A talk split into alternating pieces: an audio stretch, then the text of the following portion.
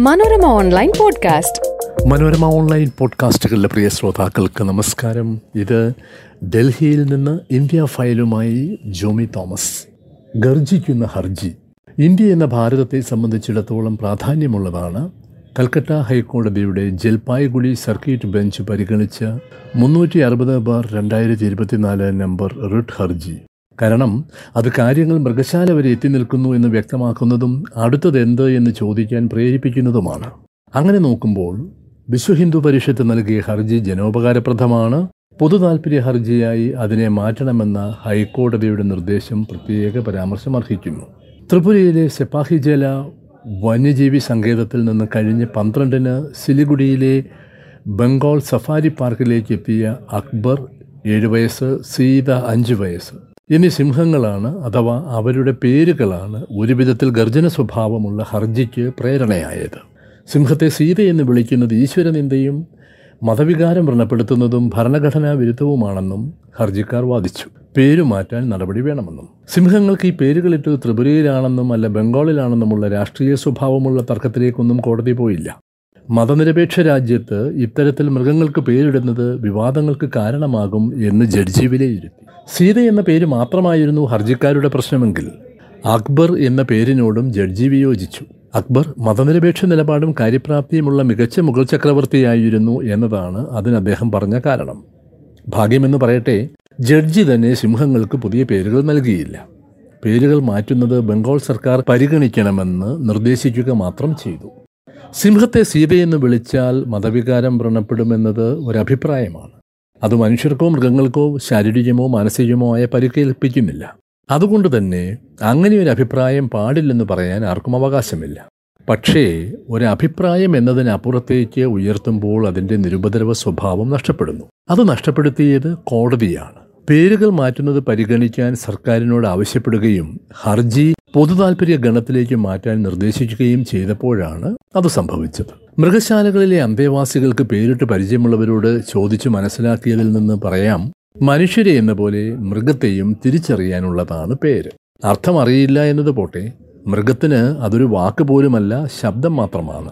തന്റെ പരിപാലകരുടെ ശബ്ദം. മൃഗങ്ങൾ പരിപാലകർക്ക് കുടുംബാംഗം എന്ന പോലെയോ സഹജീവി എന്ന പോലെയോ പ്രിയങ്കരരാണ്. അവർ നൽകുന്ന പേരിൽ ആ വാത്സല്യമാണ് ഉള്ളത്. അത് പറഞ്ഞു തന്നവരിൽ നിന്ന് ഇങ്ങനെയൊരു കഥയും കേട്ടു. ഡൽഹിയിൽ നിന്ന് തിരുവനന്തപുരത്തെ മൃഗശാലയിലെത്തിയ പെൺ വെള്ളക്കടുവയുടെ പേര് മലർ എന്നായിരുന്നു.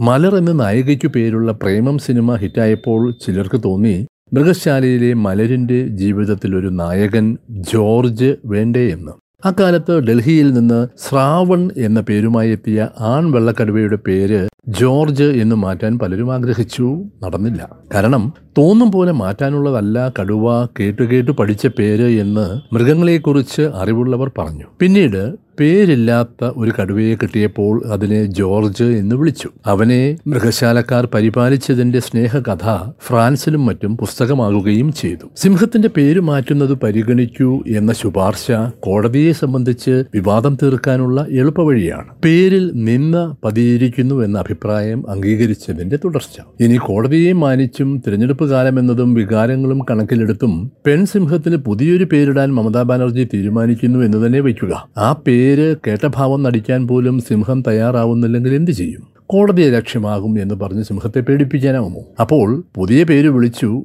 കേൾക്കാൻ സിംഹം തയ്യാറായില്ല എന്ന് കോടതിയെ അറിയിക്കുക എന്നതാവും ഇനി ബംഗാൾ സർക്കാരിന് ചെയ്യാവുന്ന മൃഗോപകാരപ്രദമായ കാര്യം. ശാലകളിലെ മൃഗങ്ങൾക്ക് ബീഫ് നൽകാൻ പാടില്ല. ആട് കോഴി തുടങ്ങിയവയുടെ മാംസമേ പാടുള്ളൂ എന്ന് ഏതാനും വർഷം മുൻപ് അസം ഉൾപ്പെടെ ചില സംസ്ഥാനങ്ങളിൽ ചിലർ ആവശ്യപ്പെട്ടതിന്റെ തുടർച്ചയായി കാണേണ്ടതാണ് മൃഗങ്ങളുടെ പേര് പരിശോധന. ഇനി നിന്നാ സ്വഭാവമുള്ളവയാണോ പേരുകൾ എന്ന് ഓരോ മൃഗശാലയിലും പരിശോധന വേണമെന്ന് ആവശ്യമുയരില്ല എന്ന് ആര് കണ്ടു? മൃഗങ്ങൾക്ക് എന്തൊക്കെ പേരുകൾ പാടില്ലെന്ന് കൂടി നിർദ്ദേശിക്കണമെന്ന് സിലിഗുരിയിലെ ഹർജിയിൽ ആവശ്യപ്പെട്ടതിനെ അതിന്റെ സൂചനയായി തന്നെ കാണണം. ദൈവനാമത്തിലുള്ള വാഹനങ്ങളിൽ എന്തൊക്കെ കയറ്റാം കയറ്റരുത് എന്ന് നിർദ്ദേശിക്കാൻ ചിലർക്ക് തോന്നാനുള്ള സാധ്യതയും തള്ളിക്കളയാനാവില്ല. മൃഗശാലയിലെ സിംഹത്തിന്റെ പേര് എന്ത് എന്നതാണോ രാജ്യത്തെ പ്രധാന പ്രശ്നം എന്നത് കടുത്ത പ്രായോഗികവാദികൾക്ക് മാത്രമുണ്ടാകുന്ന സംശയമാണ്. അങ്ങനെ ഒരു സംശയം കോടതിക്കും ആദ്യം തോന്നിയതാണ്. വാത്സല്യമാണ് പേരിന് കാരണമെന്ന് വാദത്തിന്റെ ആദ്യ ദിവസം കോടതി പറഞ്ഞതുമാണ്. എന്നാൽ രണ്ടാം ദിവസമായപ്പോൾ എങ്ങനെയോ അത് മാറിയെന്ന് മാത്രമല്ല പ്രശ്നത്തിനൊരു പൊതു താല്പര്യ സ്വഭാവം ഉണ്ട് എന്ന് കോടതിക്ക് തോന്നുകയും ചെയ്തു. മതരാഷ്ട്രവാദികളുടെ കരങ്ങൾ എവിടേക്കും നീളുമെന്നും അത് എന്തിലും കടന്നു ചെല്ലുമെന്നുമാണ് സിലിഗുഡി കേസ് വ്യക്തമാക്കുന്നത്. അവർക്ക് സഹായകമായ നിലപാട് കോടതികളിൽ നിന്നുണ്ടായാൽ പിന്നെ കൂടുതലൊന്നും പറയേണ്ടതില്ല എന്നുകൂടി മനസ്സിലാക്കി തരുന്നതാണ് സിംഹഹർജി. മനോരമ ഓൺലൈൻ പോഡ്കാസ്റ്റിൽ മറ്റൊരു വിഷയവുമായി വീണ്ടും സന്ധിക്കും വരെ നമസ്കാരം. Manorama online podcast